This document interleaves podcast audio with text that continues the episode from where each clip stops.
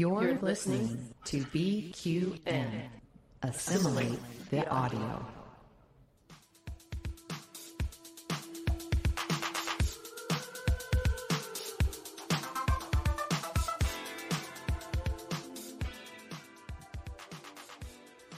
Welcome, listeners, to another episode of All Good Things, a Star Trek Universe podcast here on the BQN and Fandom Podcast Network. I'm your host, Kelvin, and with me today are Mark, Christos, and Amy. Heldor Joy, everyone. How are we? Hello. Hello, Hello. Merry How- Christmas and Happy New Year, listeners. How are you doing, Kelvin? I'm really good, thank you. It's so good to see you all. Uh, I know it's a very busy weekend for everyone, so just getting us all together is uh, is a, a Christmas miracle all in itself. So I'm very happy to spend Christmas with family, especially my Star Trek family. Oh, How's uh, how's everything been for you guys? What have you been up to uh, yesterday, Mark? Just for the listeners, it's Boxing Day today, on the day of recording, the twenty sixth. So, how how are you feeling, Mark? Have you overindulged on all the food? Are you uh, feeling a bit lethargic? oh, uh, absolutely. I, I, I think that's probably what's causing my uh, lethargy this morning. Is I, I, I did have, um, I don't know. There's something got my stomach all upset, and I'm just not, I'm not 100 percent today. But uh, I'll just blame the holiday. I should be better soon. Oh no! Well, I hope you feel better soon. Maybe, uh, hopefully, we can perk you up and uh, and bring a bit of joy to your day. Oh, you always do. Oh, No doubt there. And how was your big day yesterday, Amy? Well, it was really enjoyable. Uh, for the first time in a couple years, uh, I got to spend Christmas with my father. He's now living with me. And so I did a lovely brunch and had some mimosas and a brunch casserole and opened a few gifts. And then we decided to go see a movie. But man, the lines were so long. And we were there in the casino. So we sat down and played a couple games, and my brother won two thousand dollars. No way! Whoa. I How mu- know, How much did he spend up front to get that? one hundred. No, lovely. Yes, he. I know. I lost a hundred. His wife lost a hundred. He wins two thousand dollars. This just always happens to my brother. He's he's very lucky. I hope he paid for the popcorn. Yes. And where were you for Christos? Uh, for Christos, for Christmas, Christos. Uh, I was over at my cousin's house here in San Diego. She lives about a half an hour away from me, and we had a gorgeous, gorgeous sunny 80 degree day here in San Diego yesterday. While so quite thankful for that. While most of the United States has been under this polar vortex, literally. Um, it was great. Uh, my aunt and uncle, uh, my cousins were there. Had some great vegan food. I was uh, very happy. Had a lot of wine, but I'm not feeling any worse for it today. So I guess I um, I did it right. Excellent. Good stuff. Good stuff. and what about you, Kelvin? Uh, it was just me and my partner, James. Um, a bit disappointing, really. James was unwell yesterday. So, uh, and it, Oh. it just the 24 hour bug, it came on him on Christmas Eve. We were having our traditional watch rewatch of Star Trek Generations on Christmas Eve, as we always do. And he said halfway through, I, I feel a bit unwell, and he was uh, vomiting all evening. So he Oh didn't no. didn't drink yesterday and just was a little bit under the weather and so yeah it was it was fine it was just not our usual Yeah. timetabled events of you know 9 a.m open wine 9.30 breakfast Oh. so it was uh, it was quite quiet but it was nice we've been out today he feels a lot better today Oh, good. Oh, good. so yeah it's just that time of year isn't it there's a lot of bugs going around everyone always thinks oh it's covid but it's just norovirus or something Yeah, I'm. I'm pretty sure I don't have COVID. Right. Well, Mark, over to you. now it's time for all good world. From Las Vegas to Boston, USA to Canada and South America. From the United Kingdom to South Africa. From Russia to Australia, the South Pacific, and beyond. This is All Good World. Each episode, we highlight a different location around the globe where this podcast has reached. Today's episode, we love to give a special shout out to Nicaragua. I am not sure if we have covered Nicaragua yet, but we have some listeners there. So, hey guys, down in Nicaragua. Uh, originally inhabited by various indigenous cultures since ancient times, the region was conquered by the Spanish Empire in the 16th century. Nicaragua gained independence from Spain in 1821. The Mosquito Coast followed a different historical path, being colonized by the English in the 17th century and later coming under British rule. It has become an autonomous territory of Nicaragua in 1860 and is the northernmost part. Uh, oh, and its northernmost part was transferred to Honduras in 1960. Since its independence, Nicaragua has undergone periods of political unrest, dictatorship, occupation, and fiscal crisis, including the Nicaraguan the Revolution in the 1960s and 70s and the Contra War of the 80s. So, uh, what's interesting about Nicaragua is there's been a whole influx of all these different cultures uh, intermixing with the, uh, I guess, the Aboriginal people of that area uh, throughout the centuries. So it's a really uh, diverse and multicultural uh, area on the planet, uh, and it's tropical. So, you know, I'd love to visit. it's a political hotbed, but at least it's tropical. Thanks, Mark. Oh, you got that right. You got that right. So let's uh, let's get on with it today, Amy. What are we communicating about today? I see what you did there. Well, listeners, we have our new series, Hailing Frequencies, which is going to explore communication in Star Trek. And we have been teasing this for quite a while. and it's definitely something that stood out for me in watching season four of Discovery. Um, now, I just want to throw out a little warning that we may get political and share some personal opinions. Um, and there's a fine line between sharing a personal experience and saying, I've seen this versus making generalizations. So we will be walking that tightrope quite a bit today and knowing that we are trying to distinguish between those two. Um, but I would like to say that we are coming from a perspective of or and a initial belief that everyone can communicate with each other. Um, interesting when in teaching, I am evaluated, and literally it says the teacher believes that all students can learn. Like I'm evaluated. Do I have that philosophy? And I believe that every person can effectively communicate. Um, now, I don't want to speak for everyone, but do you guys believe that yes, you can communicate with any person? even your biggest foe or the Mr. Trump. Just gonna throw that out oh, there. Christos. Christos.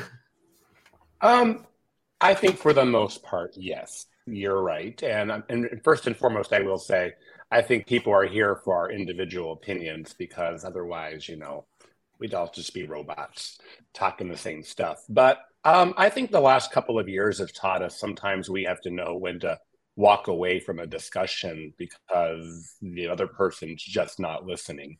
Some people choose not to listen, although you may be articulating your point great, but some people just choose to believe what they want to believe and you cannot reason with them. And I have had to learn for my own sanity and my own mental well-being to be know when to stop and walk away because I'm only doing myself harm by trying to continue to um, bring somebody around. Oh, that's interesting. And is is that been personal or professional? Personal. I think professional is a little different. We have to find, you know, you have to find a way to make things work. Excuse me. But um, from personal, you know, actually, from a professional standpoint, I avoid certain topics because I know they are controversial and really that's not the place for them. So i don't talk a lot of politics at work for an example because i know some of the politics of people i work with are counter to mine and it i don't need to have any sort of um, you know blowout in that environment. So i just avoid the conversation altogether. So i'm going to challenge you and push that a little more and i understand what you're saying like there comes a point where it's like okay my time and energy is not being used here but is it because you're trying to save those resources or is it a belief that you cannot reach them? Yeah, and I, I, guess I can give a personal example. I ha- there are people I know that don't believe that the insurrection on our capital happened two years ago. That it was all Hollywood actors. It was all put on. That that didn't happen. And how do you deal with that? You can show all right. the facts in the world. Most of us watched it live on television as it was happening in real time. But when a person fundamentally doesn't want to believe that things happen like that, that literally happened in front of our face, or they excuse it, like, what do you do with that? You can show them all the news in the world, you can show them all the trials, you can show them all the hearings. But at what point do you just say, okay, I just don't, you, you're too far gone. I'm not even going to try. It's, you know, otherwise you're just going to get your own blood pressure up and cause yourself harm. Wow. So thank thank the Lord you got the uh, the disclaimer in there, Amy. We've gone straight in there with the politics already. so this everyone knows I pull no punches. this this this new series is exploring communication within Star Trek as a whole. So what is this episode specifically focusing on, Amy? What what topic have you chosen here? So, we're going to be covering uh, Discovery, sort of the three episodes um, I mainly focused on, but sort of because Discovery is, you know, this big long season arc. Um, but uh, season, episode three, Anomaly, and then episode 11 and 12, which would be Rosetta and Species 10C. That's the bulk of where I'm pulling these themes and ideas. And I would like to cover today our initial assumptions, our defenses, and sort of some communication logistics, like the, the actual how are we communicating. So let's get into our initial assumptions. And I think uh, Discovery did a great job in looking at different ways to approach uh, someone who you might have a difference with or uh, or for the first time. And when in the tribunal, and this occurs in episode three, Anomaly, they have everyone standing around. Again, I don't know why there's no chairs, but everyone standing around and sharing their opinions on how are we going to communicate with species 10C after we get their coordinates. And the options that come around, we can attack and show of force, we can learn to communicate with it. We can build contingency plans, or we can understand its motives because intent and context is important. So, what really stood out to me as I was watching this, like, oh my gosh, there are multiple ways that we can approach an initial communication. Because sometimes, like, I think, well, the only way to approach this person is this path A. Or if someone's talking to me and I'm like, well, the only reason they're talking to me is because of this path A.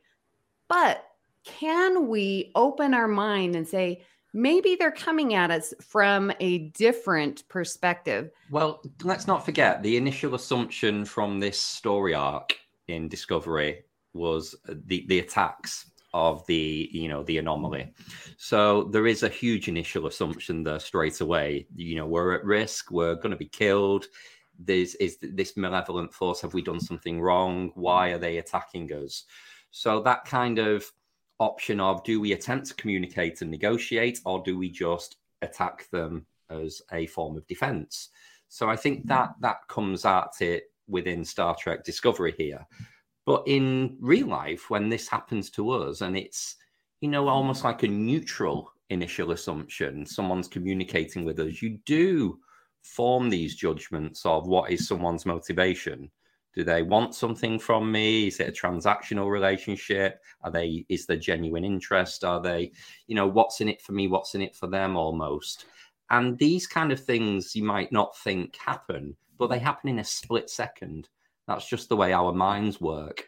And, you know, there's all the sayings, you know, never judge a book by its cover and don't prejudge people. But these are challenging things that people have done since childhood, you know. So it is really, really interesting to think why is this communication happening in the first place? What do you think, Christos? I think I'm spot on with what you said there. And I think that's where our relationships really come into play because when you have somebody who is a say a partner a husband a wife or a best friend you, you know mother father you may trust that person like you, you let that person maybe in a lot closer to you and you don't necessarily question motives when that person speaks to you but when you've met a stranger you might have that deep that wall may go up until you have decided can i trust this person on what level do i trust this person um, other examples could be, you know, like if somebody has burned you in the past, are you going to be suspicious of them again? So I think our relationship and our history with the person can really factor in to how we um, how we view a person, how we view a conversation, and, and questioning that.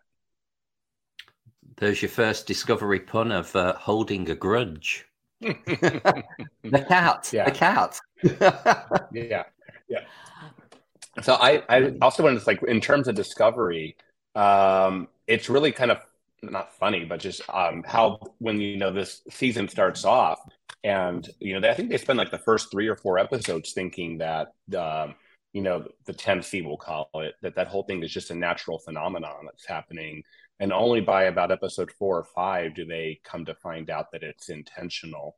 And I, I think we we forgot to mention a very critical episode that probably people want to will want to if they're looking back on this one, and it's um, but to connect. I think that's mm-hmm. episode mm-hmm. six. And Amy, I think that's the episode that has like the whole big discussion on whether to oh. attack or whether to try peaceful communication. I think that's um, probably one of the more pivotal episodes in the context that we're talking about it.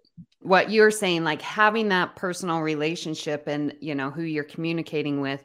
But again, that sort of goes back to um, getting to know and we need more information before we can effectively mm. communicate and i love when saru's like you know we need to explore speculation and try to cover all angles and perspective to try and figure out and not jump to assumptions and it is a very hard not to jump to a conclusion that they want to destroy us because of what the dma did literally booker lost his entire planet like how can you not assume that they want to destroy us. That's where, you know, like talking to someone on the other side of the political spectrum. How can we not assume when we see what the actions are? Can we change that perspective? And like surveillance, I think was interesting. And it pointed out that the Vulcan surveyed Earth for 200 years before first contact. So, yeah, so we need the surveillance and to build that relationship, but oh, it's tough. How much time do you give it before communicating? Yeah, you, you started off by saying, Amy, about the ways we communicate so, uh, with someone who we're at odds with. So I, I'm curious how, as mature adults, maybe we've changed our strategies over the years about communicating with someone you're at odds with. Because as, as a child, you would probably just go in straight, carry on the argument, or go on the attack. And as adult adults, we have different ways of, of dealing with. Has anyone got any kind of thoughts or maybe reflections on how you might have changed how you communicate someone uh, with someone who you're at odds with or at a difference with? Well, um, I would say that for me, finding the commonalities between myself and that person uh, might not have been something that I would have done maybe, you know, 10, 15 years ago, but it's something that I definitely have learned uh, can be beneficial in that, you know, as different as somebody might appear, there are going to be some things, um, even for the most distant person, that you can align with and find agreement on. Um, and I think it's important that when you're in those, especially like in the work environment, in your in the in those situations, um, to reach out for those those common common areas that can connect you. Because otherwise you know it might not drive the other person crazy but you're going to be driving yourself crazy if you just hold on to this this negative energy towards this other other person. It's like it's not going to make the work environment good. The other person might be fine but you might be over there doing oh i've got to work with this person again yeah absolutely amy yeah building off what you said mark like i've noticed I listen with intent and try and find, like you said, that commonality. Like, what, why are they saying this? Like, get to not to what they're saying, but why they're saying, because there might be, like you said, a common ground of what are they afraid of or what are their desires? What are their hopes? And then maybe I can have that commonality and say, oh, yeah, I experienced that as well. So I notice that I listen a lot more and not try and talk over. Yeah, Christos, that, that's a great point. That I think that's where that whole saying that we have you have two ears and one mouth, so you should listen twice as much as you talk. I, I, I might not know what that means, but anyways, um, I think for me personally, I think this is where Star Trek has really helped me in some ways because I, have tried, you know, the last 10 years or so, I probably have taken more of a Vulcan approach to my interactions where I try to A, keep calm, do not get so passionate that I am eclipsing my own, um, uh, my, you know, I, I'm taking out my own validity because I'm just so emotional, and B, using facts, data, and whatnot to make my point. So it's a little bit harder to refute. And, being open to that coming at me by the way because you know sometimes i'm wrong. And you need to be open to that. You have you cannot if you approach everything with i'm right um, and you cannot accept that sometimes you may be wrong i think you have to be open to that. And you have to be open to uh, a fresh perspective coming at you and and be be able to be big enough to say oh yeah you're right I, uh, a strategy of mine has always been to just let people exhaust themselves, especially if they're coming at me with um, some kind of hurling abuse or just really getting their point across. I, I, I do listen intently with uh, nodding my head, uh huh, active listening skills. Just let them get it all out and wait my turn because then you, you, know they're not that frustrated that you've a cut them off or spoke over them. In in a professional setting i've sometimes had that go against me around the kind of the directors table. I've had feedback that sometimes i am a little bit too much of a passenger in a conversation and i need to speak up more. Uh, but that's just because i don't like competing i i you know two people shouting isn't a a communication um, but I like a very old uh, message that I learned back in the day when I worked in hospitality. And it was the acronym LEARN. And it was about complaint handling when a customer is making a complaint to you as their server. And they say you listen, empathize, apologize, rectify, or notify. And the last two are depending on your kind of your whether you're a manager or not. And I, I it's such a you know, so naff. It was just something from a chain of restaurants that head office would pass down. But I love it. And just that thing of listening to someone, empathize with them. And that comes what we said about establishing rapport, what you said, Mark, and that kind of apologizing uh, and just making someone know that they've been heard. And even when it comes to rectify or not, you might be completely powerless to change the situation, but at least you've listened, you've empathized. Oh, yes, that must be horrible for you. And then you've apologized and usually that just diffuses everything. So i've carried that through with me through for all my professional career. Well you learn something new every day. I love that. Oh my gosh learn. I love acronyms. So as we were talking i just recently had an interaction uh, with my father, who tends to be very Republican, and we saw something about guns and shooting and that whole debate. And he was coming at me, Well, do you think that we should have guns in America? I'm like, oh my gosh. I said, Dad, I don't want to have this discussion with you. We have had it multiple times. We are on different sides. And yes, Christos, I was like, okay, I'm just done having this argument because everything I say with the facts of the shootings and looking at other countries that don't have shootings because they don't have guns. Anyways, I was just like, Dad, I'm not going to get into this with you. Let's talk about something else. I had to push him off three times with the conversation, like, no, no, no, no. He comes back the next day, much more willing to listen. You you I could tell in the tone of his voice. Amy, I really am curious. Why do you believe this? And I thought, okay, this is when I can communicate because now he's willing to listen. So by pushing it off just a little bit, when I knew that if I was speaking, I would be heard, that he would be wanting to hear my perspective. Yeah, it's, it's kind of a, in a way a, a way of a, a form of punishment, and by saying I'm not going to engage you if you're going to constantly come at me like this, but if you come at me and meet me halfway and you show me you're willing to listen, I will have this conversation. And that's really good because like you said you you chose not to do that yesterday or the day before whatever because you you you want to protect yourself. You're like i can't do this. I'm not going to get mad on christmas day and get my blood pressure up because i know you're just picking a fight. And that's i think that's i think that's a good way of saying it. You kind of got to know when someone's picking a fight and trying to yeah. get you wound up and when they're actually willing to communicate. It definitely takes two to have um, an adult discussion if only one side is willing to come to the table and actually have that mm. type of discussion, then you might as well be talking to a brick wall. I mean, even like uh, even my dog who can't like verbalize to me um, things that I'm saying to him, he does listen and understand, and I can tell when he's ignoring me or when he's listening to me, and when he's willing to uh, to just agree to go along with what I want to do.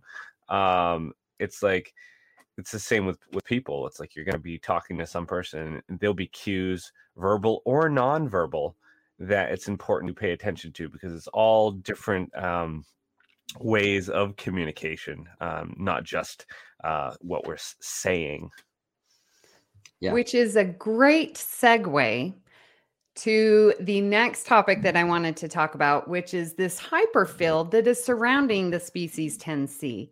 And I looked at the hyperfield as sort of our defenses of why we aren't communicating, why aren't we talking to each other. So, if species 10C has created this hyperfield, how do we keep our defenses up? For me, the the isolation field, or what we call it, hyperfield, it's it's the allegory for out isolationism we are going to put this, mm. you know, and people say that you, the United States should go into isolationism. It's a very politic, big political topic right now.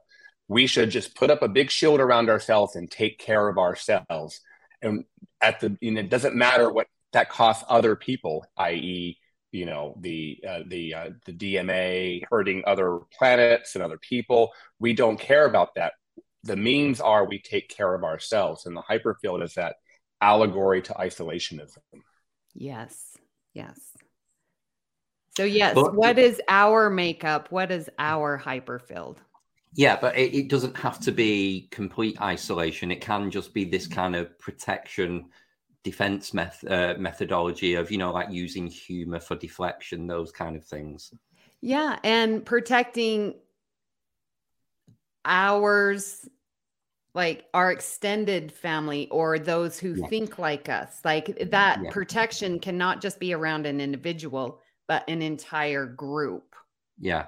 I, I, I think a, a, a, basic one, and again, going into health and safety mode, which is my my profession, is the, the first r- rule of risk assessment is do we need even need to do this at all? So you eliminate the risk altogether by not doing the activity. Um, so I often just don't put myself in a situation where I'm going to have to lower my shields or, you know, turn off my hyperfield. And that might be not mixing or not spending a lot of time with people who I know maybe are not not necessarily not on my wavelength because I don't just want to echo chamber of like-minded people. But sometimes if some you know you're going to be uncomfortable in a situation or it's something that you're not particularly going to enjoy, I just wouldn't put myself through it. and not to go kind of too deep on this, uh, but kind of this time of year, uh, like with family, you know, I, I, I, I struggle sometimes with my family that they're not the most open-minded of people, and the, you know, the thing about the family you're given and your chosen family, I often come away from them feeling quite frustrated after some conversations. So I don't spend a huge amount of time with them. I have that transactional relationship. I do the necessary, send the Christmas cards, buy the presents, wish them a happy, happy Christmas, happy holidays, and leave it at that, and then go back to my lovely little world with you guys. Um, so that's my methodology. Is initially, don't put myself in that situation if I can help it. What do you think, Christos? So I think that's of like for me, the phrase, you know, suffering fools gladly kind of comes into play. The older I get, the less tolerant I am. And I'm the more I'm more selective about who I surround myself with because I just don't have time for that. And it's in terms of sci-fi reflecting itself on, on popular culture too. I mean, we kind of always have that funny way of saying shields up. I, I know people who don't like Star Trek people or Star Wars people, and they'll they'll use that phrase.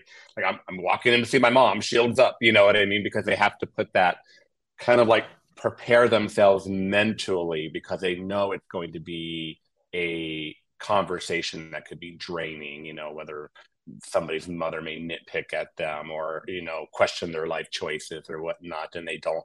You know, but they're they're they're going to go have that conversation because that's their mother and they're going to do that. So they tend to you know like put these layers up around them in order to kind of protect themselves and just be prepared for it.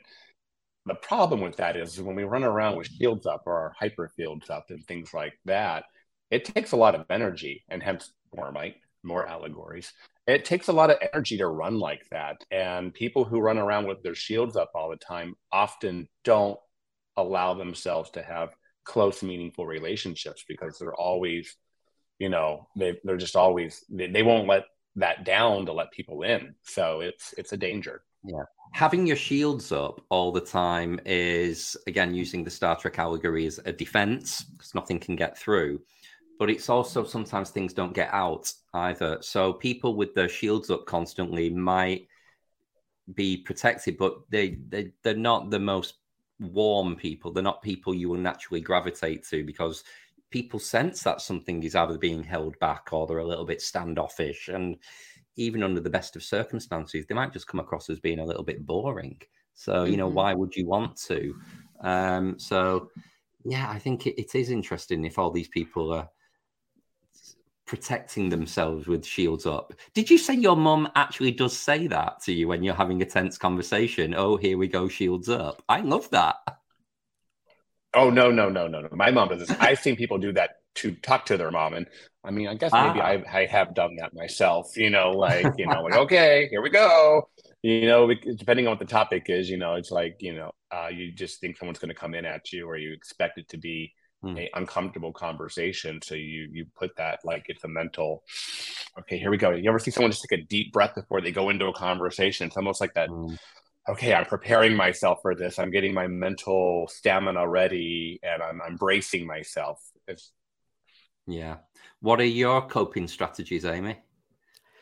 Yeah, I've, oh man, this is getting deep. Um, so I was thinking, um, that engagement as you were talking, I feel that sometimes I come off as boring because I I do like that more surveillance, try and figure it out mm. and I have a tendency to not share at that initial conversation, right? Like when you're inside my personal hyperfield, then yes, there's love and yeah, we're good.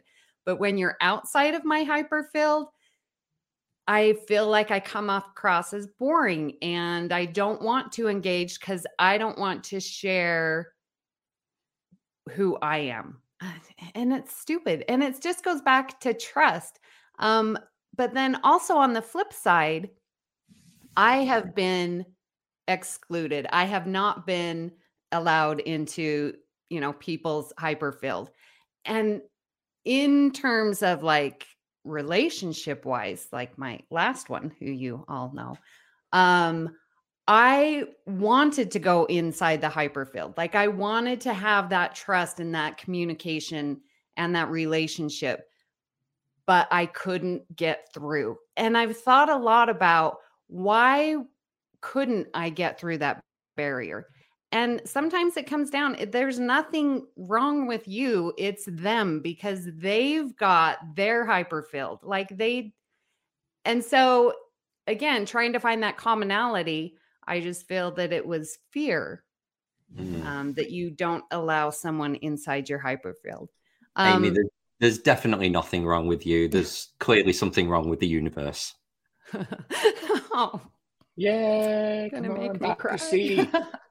Oh no, I, I think it's so spot on because you know, it you know relationships are hard, right? And you know, the older we get, and you know, Amy and I have talked about this offline several times. Just like you know, I'm I'm in a good place in life. I've got my act together. I you know, I um I know who I am. I know what I will and will not put up with.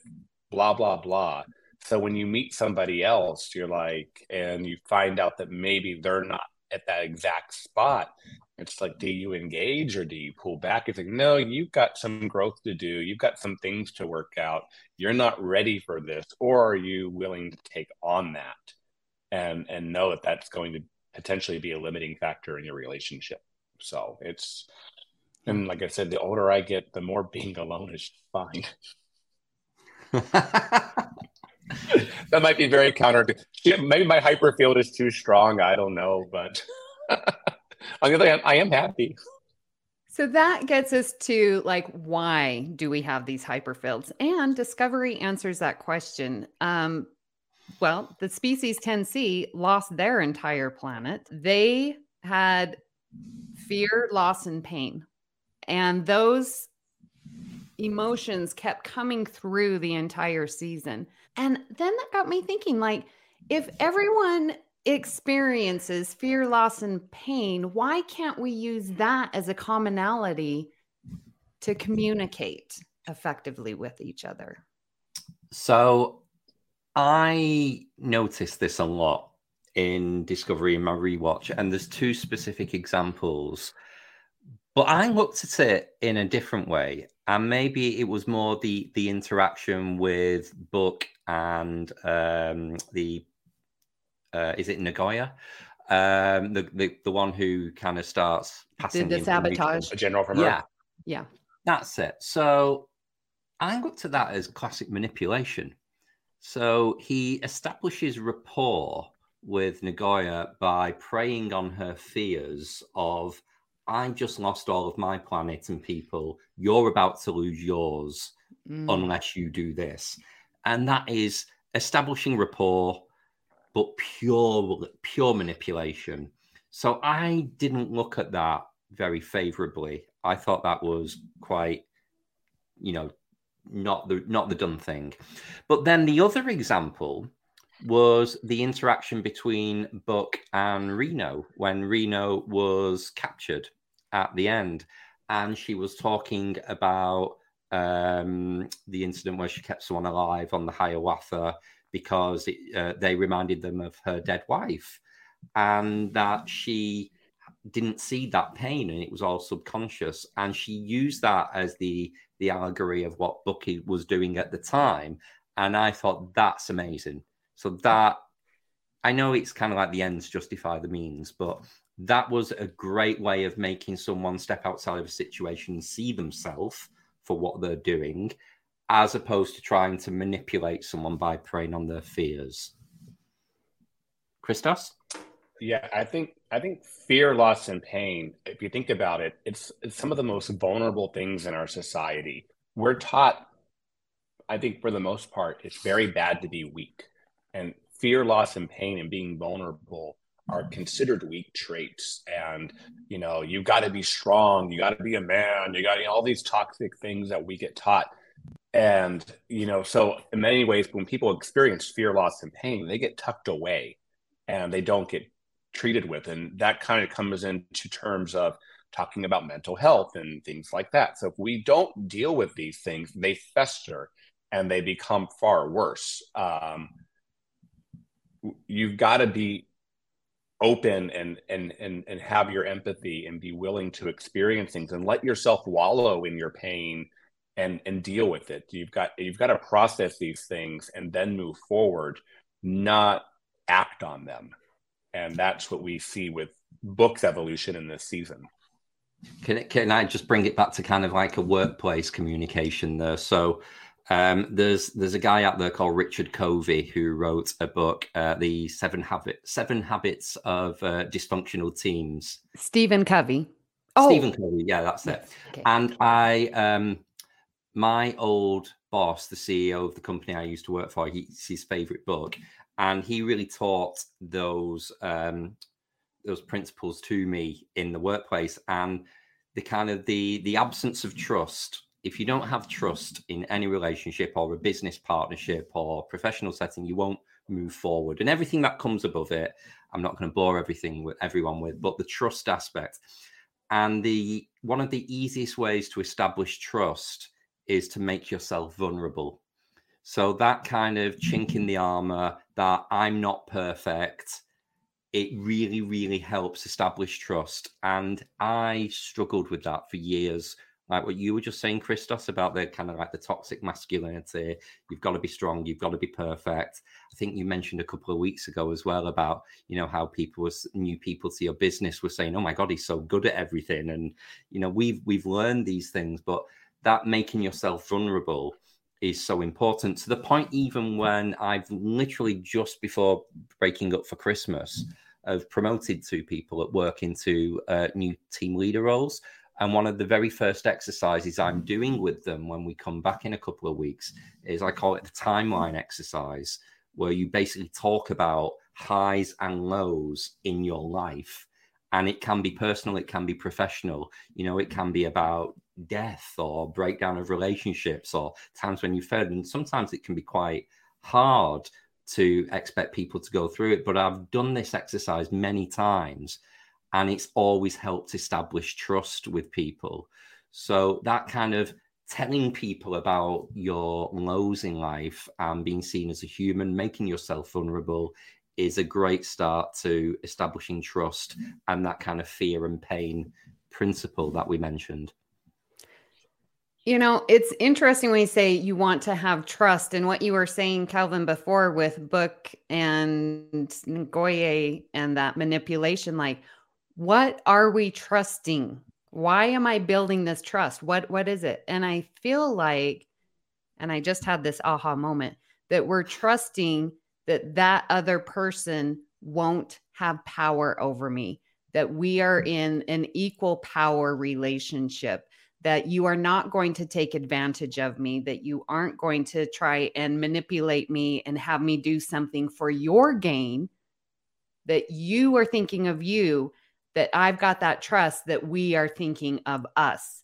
And that's really difficult to do because when you see how much manipulation is out there, yeah, I think it's that there's a trust that there's not a power play involved. Someone once told me that everybody has an agenda. Everyone's got an agenda in, in life and in their interactions with people. It's always just a question of how far they're willing to take that agenda. Some people will put that first and foremost, other people will put it in the back seat.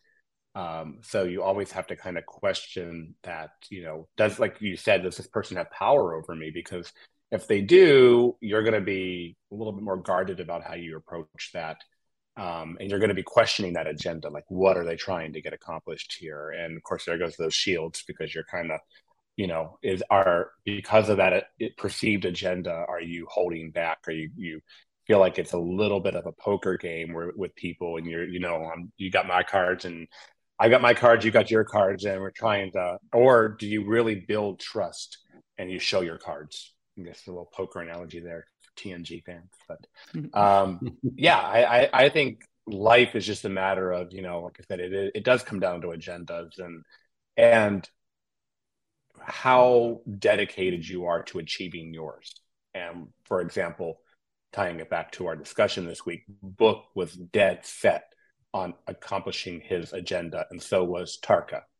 For and th- that was the most important thing in their life, and to hell with any other personal relationships that they burned to get there. Opening yourself up and making yourself vulnerable is definitely we see that in Discovery. Remember that scene where Burnham goes to Saru and they yell because Saru's like, "I learned this mm. thing," and Burnham's like, she feels that she has no control and that she's being vulnerable. And I'm like, that's exactly where we need to be in communication. Like, well, if we want to have open and honest communication, it's uncomfortable.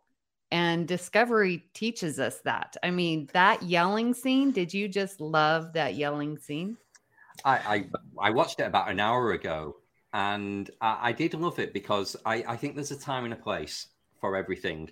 So for Burnham and Saru to have that relationship and clearly both be captains as well, they can take a step outside of the situation and Burnham be completely vulnerable and say, I'm struggling here. But that kind of sense of occasion of she couldn't have said that on the bridge, sat in the captain's chair with everyone sat around her. And I've I've seen examples of, of that in the workplace where people have just said, I I don't know what to do. And sometimes it might be in front of a paying customer, and you're like, oh no, you can't say things like that. Um, so I, I, loved it. Um, I'm not sure how I felt about the shouting itself, uh, but I just loved the fact that she had someone to talk to. What do you think, Mark? Uh, so I've had uh, experience uh, with that sort of primal scream therapy before. I used to live when I was in college. I lived with a uh, a DJ uh, here in Maine that has um, a recording studio in the basement. And so it was all soundproof, obviously. And there's a good space to go down there and shut the door. And I could just yell at the top of my lungs to get out whatever energy. And it did, there is a certain amount um, of, I guess, endorphins that get released when you do that. Uh, on the flip side, uh, I don't know if you guys have watched the new show uh, Wednesday or um, what is the other one she's in? Yellow Jackets, but Christina Ricci. Everybody knows Christina Ricci. Mm-hmm. Her, yeah. So when she was growing up, her father was a well a scream therapist, and he used to have sessions at her house. And so all the clients being going out of her house and just screaming at each other. And it was like I think it was like couples related to whatnot. But that was the environment she grew up in, and she said it did definitely have an effect on her. Um, and her parents are no longer together, and it's probably for the best. Uh, but uh, yeah, so there's like a flip side of that where it's a, a little too much. Um, but you know, taking a moment for yourself and, and you know, going uh, and just releasing that energy. I mean, I think that can be good. But when you are, um, I guess, releasing it at somebody that might not necessarily be as open to the screaming, um, there are dangers there. there's there's the ways. I mean, going into a room and screaming is just one way of releasing your tension and burning it off. There's there's many other ways you can do that too. But yeah, poor Christina Ricci. That imagine growing up in that environment where there's just screams around you constantly. I mean, think about it. She and you look at her as a fully formed adult, you're like, wow, how did she make it out so well adjusted? Good on her. So we've already discussed quite a lot in in this episode and i think it's very much worthy of a of a two-parter so i think we need some dramatic music or something some banging drums da, da, da, da, da, da, da, da. we're coming back next week mr Worf so we, we've looked at barriers to communication we've looked at the importance of making yourself vulnerable so um yeah amy what are your what are your final thoughts so far well listeners i hope that you have enjoyed going through what goes through my mind as I'm watching Discovery about this communication. I find it so fascinating. A little backstory my minor is in communications um, so i had to take classes of interpersonal communication and stuff like so it's very intriguing to me and i hope that we have also found a way to learn about ourselves and to learn about others so that we can have effective, honest, open communication with all of those so that we can remove our own hyperfield. Fantastic. I love that. Mark, what are your final thoughts? Um, so final thoughts. I think we we touched on uh, some areas of communication. and I'm actually looking forward to the second part of our discussion a little more. Um, we're we're going to talk uh, about different forms of communication um, and also uh, logistics of communicating and um, and dive into uh, to more of these episodes. So yeah. Excellent. How about you, Christos? Well, I, I, really enjoyed our conversation. I feel like anytime we can really be honest with ourselves, and I think all of us have been kind of dropping our hyperfields today in this conversation. And the more we talk about how we are and how we interact and have aha moments in there, I think it just makes us better. And I, I have found that, you know, being more open to people and, and feelings and being more empathetic as I get older has only been a benefit to me. So I almost feel like our conversation today was a just a little therapy session in some ways, but in a very positive way. So I really, really enjoyed our conversation. And you know, sometimes we we do our our re-watches and we come in at this very technical. We're going to talk very technical Star Trek stuff, but when we get into ideas and principles, and uh, you know, I think that's the foundation of Star Trek and why at the end of the day, I, I, I, in fact, I'm hoping that I might actually share this episode with a few people who don't get why I love Star Trek so much and just see it as pew pew and and, and Mr. Spock and Vulcans, blah blah blah. So um, this really episode for me was really kind of showing the other side of Star Trek. Well, I did wear specifically, listeners, my disco t shirt and my com badge that is the medical because Counselor Nelson is in the house. I love that. I love that you use the pew pew example as well, there, Christos, because you know it, that is a lot of what people see about Star Trek, and where we see the rest of it. So I, am hopeful that uh, a lot of that came across to the listeners today in terms of how we kind of transpose that onto our own views, um, experiences, and outputs of the world. So thanks, everyone. Um, we would love to what you we would love to hear what you thought of today's episode and hope you'll join our Facebook group, the BQN Collective, to continue our discussion there. You can also tweet your thoughts to our at All Good Pod please follow the network on Twitter and Instagram at BQN Podcasts. We've also partnered with our friends at Fandom Podcast Network, where you can find us by searching the master feed. So, Christos, where can people find you when you're not using light patterns and scattering your pheromones?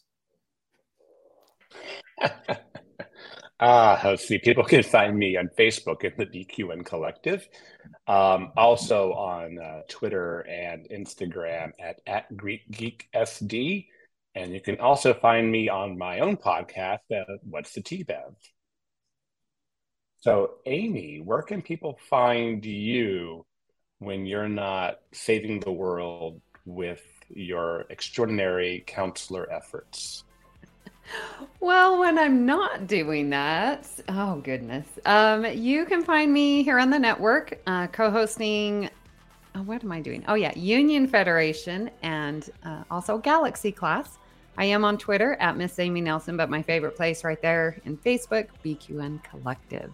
And Mark, where can people find you when you are communicating to Murphy and he's ignoring you?